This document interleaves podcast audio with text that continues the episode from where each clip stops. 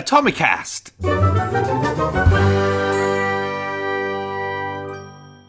Hello, Atomics, and welcome to Atomicast. This is the podcast exclusively for you guys, Atomic members. And in this episode, we're going to be talking about a specific Catch 22 that you must break when trying to get sales. Now, in the bonus training of Ground Zero, in that follow up training, we talked about what to do if you don't know what sales and marketing works on your focus compass, right? Because if you don't know, you're stuck in this catch 22.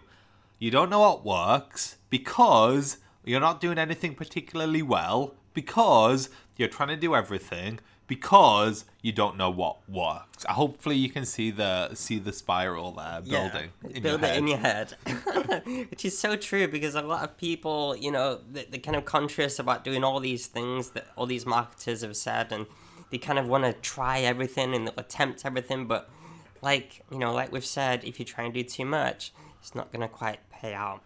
And we get it, right? Selling can be scary and uncomfortable and unknown, and that can be another barrier to actually getting the sales that you deserve and having the, the right sales drivers in place that would get you the most business. So, what do we do? How do we know what's going to work for our business? And we got to follow that fear.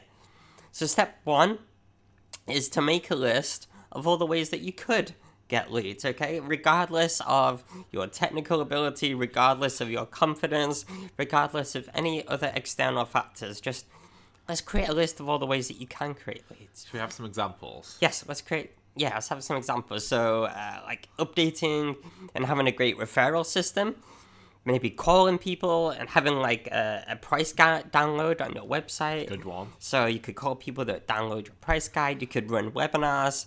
You could do a behind the scenes group call. They they work really well.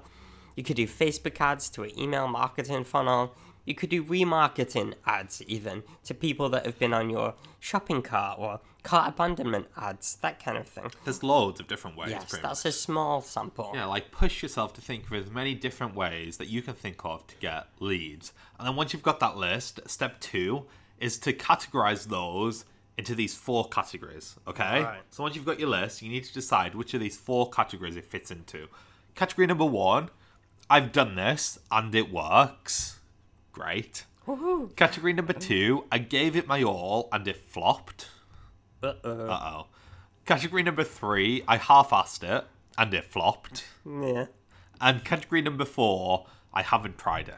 Okay, Ooh. so I've done it and it works. I gave it my all, it flopped. I half-assed it and it flopped, and I haven't tried it. Okay. All right. And then we're on to step three. Yeah, so step three is to 90 10 that stuff. So spend 90% of your efforts doing what works. Now, you can use these categories as your encouragement sparks. Remember, encouragement can come from other people, but it can also come from demand and proof and data. So when you have a look at what you've done and literally write it down, like we've done this, and it's so like i- i- interesting to find out what actually works because often it's not what you think. So actually write it down, create those categories, tick them off, and you will be able to find the things that are working the best for you. Okay, so we're spending 90% of our marketing efforts doing everything that's in that first column. I've done it and it works. Anything that's in that second column, I gave it my all and it flopped. We're gonna not do ever again. We're just gonna forget about it. but then that still leaves two columns, right? I half assed it and it flopped and I haven't tried it. So remember the 90 10 rule? We're doing 90% of our efforts doing one thing well. With the 10%, we're going to dedicate that to the other things that we don't really know if they work or not. And what we're going to do, we're going to take them one by one and we're going to try and do a proof of concept test. We're going to try to prove, prove or disprove to ourselves that it works to get sales, right? Okay, so say if you do, let's take a webinar. I feel like a webinar is a good example.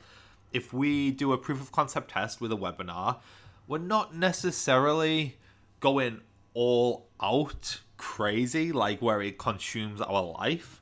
But on the other hand, we don't want you to just half ass it. We don't want you to like send one email to like 10 people, no one signs up for this webinar, and then for you to like say, okay, I've gave it my all and it flopped. Okay, we don't want you to do that. But we want you to like try try it, do a proof of concept test, and just see if you can convert anyone into paying members. Makes sense, Pete. Makes sense. Okay, so there you go.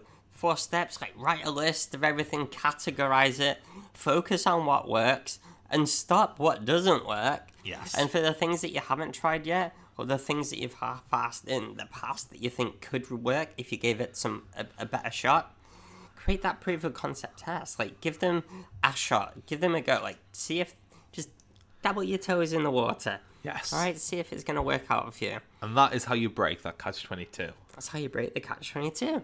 Whoop whoop.